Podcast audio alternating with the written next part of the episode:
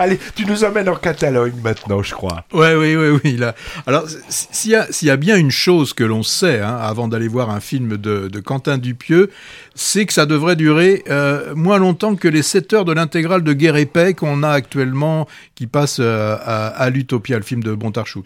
Euh, alors, son nouveau film, eh ben, il déroge pas à la règle. 1h18, soit en enlevant les génériques, on est euh, quasiment à 1h15 de film, ce qui lui permet quand même de dépasser une heure, d'être considéré considéré comme un long métrage. Alors le titre de ce film, parce que je ne l'ai pas dit, Mm. c'est Daddy. Alors je sais pas si vous avez compté, il y a 6 A, donc ce qui permet de faire traîner le A, comme euh, pouvait le faire le, le, le peintre quand il parlait euh, de lui. D'ailleurs, tiens, euh, si, si on- ça, ça, ça te dit quelque chose, ça? Fais voir. Je suis fou du chocolat l'envers. Ah oui, ça, il faut avoir moins d'un certain âge pour pouvoir se souvenir de cette publicité. Alors, euh, en fait, il y en a 6 A, mais euh, je vous, on pouvait penser que ça correspondait au nombre de, Dali. Il paraît qu'il y en a 6, moi j'en ai compté que 5. Hein, et ceux qui interprètent le, grand maître de la peinture euh, espagnole sont Gilles Lelouch, Édouard Baird, Jonathan Cohen, Pio Marmaille, et puis dans le rôle du fauteuil, enfin dans le fauteuil roulant, c'est pas le, fauteuil roulant, c'est Didier Fia- Flamand qui s'y colle. Alors, quand on a un film court, généralement aussi on a un synopsis qui est assez court. Ça se résume à une journaliste française rencontre Salvador Dali à plusieurs reprises pour un projet de documentaire. Euh, Cette journaliste, c'est Anaïs de Moustier, hein, qui, euh, qui, est déjà rendue à son quatrième film avec, euh, euh, Dupieux. Moi, je me souviens de Fumer fait tousser, Incroyable mais vrai. Et son producteur, enfin le producteur dans, dans le film, c'est Cheveux rasés, c'est Romain Duris qu'on voit apparaître. Alors, c'est sûr que euh, faut bien s'imaginer que Quentin Dupieux va pas faire un film dans le classique. Et si vous vous attendiez à un biopic sur Dali, bah c'est c'est raté. Hein, c'est pas du tout euh, ça.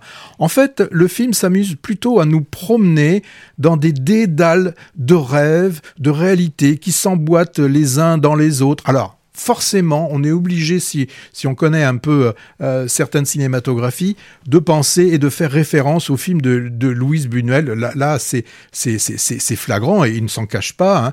Euh, là, on retrouve un peu le, pitch du, du charme discret de la bourgeoisie. hein. En, en 72, hein, dans lequel on avait trois couples qui n'arrivaient pas à trouver la bonne date pour un repas. Ils se faisaient un repas qui était particulier puisqu'ils étaient assis sur des choses particulières.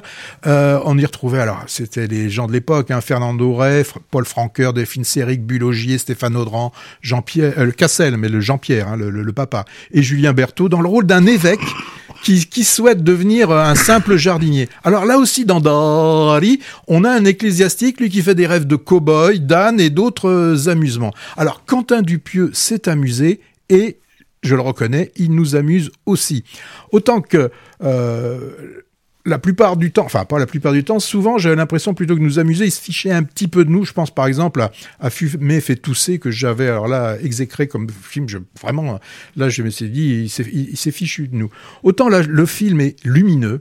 Euh, on a un très beau format scope qui, qui rend compte d'un véritable travail sur, au niveau de la composition de, de l'image. Il y a des trouvailles de, de mise en scène. Moi, je pense par exemple, il y a, il y a une scène qui fait référence aussi hein, au Playtime de Jacques Tati, où on voit un homme qui n'arrête pas de marcher, donc Tati, hein, euh, qui n'arrête pas de marcher dans un couloir, et on a cette impression qu'il n'arrête, qu'il bouge pas. Un peu vous savez, quand vous êtes dans un rêve et que euh, vous pensez avancer et que au final, euh, vous faites euh, du surplace. Et là, euh, en plus, sur cette scène, c'est euh, Édouard Baird qui, qui nous fait le, le Dali. Là aussi, tiens, par exemple, au, au niveau de la direction d'acteur, Édouard Baird parfois fait de l'Édouard Baird. Eh bien là, euh, c'est pas Édouard Baird, on a vraiment euh, Dali qui est devant nous. Et si je vous ai passé un petit peu le morceau de chocolat à l'envin, là, on, a vraiment l'impression de réentendre euh, le Dali. Bon, des quatre euh, Dali adultes, moi je trouve que c'est c'est justement Baird qui s'en sort le mieux. Jonathan Cohen n'est vraiment pas mal. Gilles Lelouch euh, un peu en retenue, Pio Marmaille, lui j'ai trouvé un petit peu un petit peu en dessous. Alors des, des trouvailles aussi réjouissantes, il y en a. Par exemple, le début de film nous commence avec un, un de, une de ces peintures qui est mise qui est qui est, qui est mise en 3D, hein, puisque là une, une, fontaine nécrophile hein, euh, qui sort d'un piano. Euh, aussi, on a cet homme à la tête molle, là, qui est une scène qui est assez assez drôle. On n'a pas vu de montre qui dégouline, ni de tigre bondissant, mais on a, alors là aussi, en référence à, au chien andalou de, de, de, de, Buñuel, on a des pluies, là, ce sont des, des pluies de chiens morts. J'ai trouvé cette scène particulièrement... Euh, bah, euh, chien andalou auquel il a participé à l'écriture d'ailleurs, Dali. Oui, oui, bien sûr, bien sûr. Alors, euh, et puis, j'oublie pas Anaïs de Moustier, que j'ai trouvé parfaite dans le rôle de, de journaliste. En fait, Dali, j'adore moi, moi, dans la filmographie pléthorique de Quentin Dupieux, pieux euh, entre expérimental à moitié réussi. Un film s'appelait Rubber où on avait un pneu assassin. Euh, tragédie à moitié ratée, Le Dain. Comédie franchement ratée, Mandibule. Et l'avant-dernier, Yannick, que j'ai trouvé poussif et à vrai dire un peu beauf. Je trouve que celui-là sort du lot. J'ai vraiment rigolé dans ce qu'on peut quand même appeler un film à sketch, hein.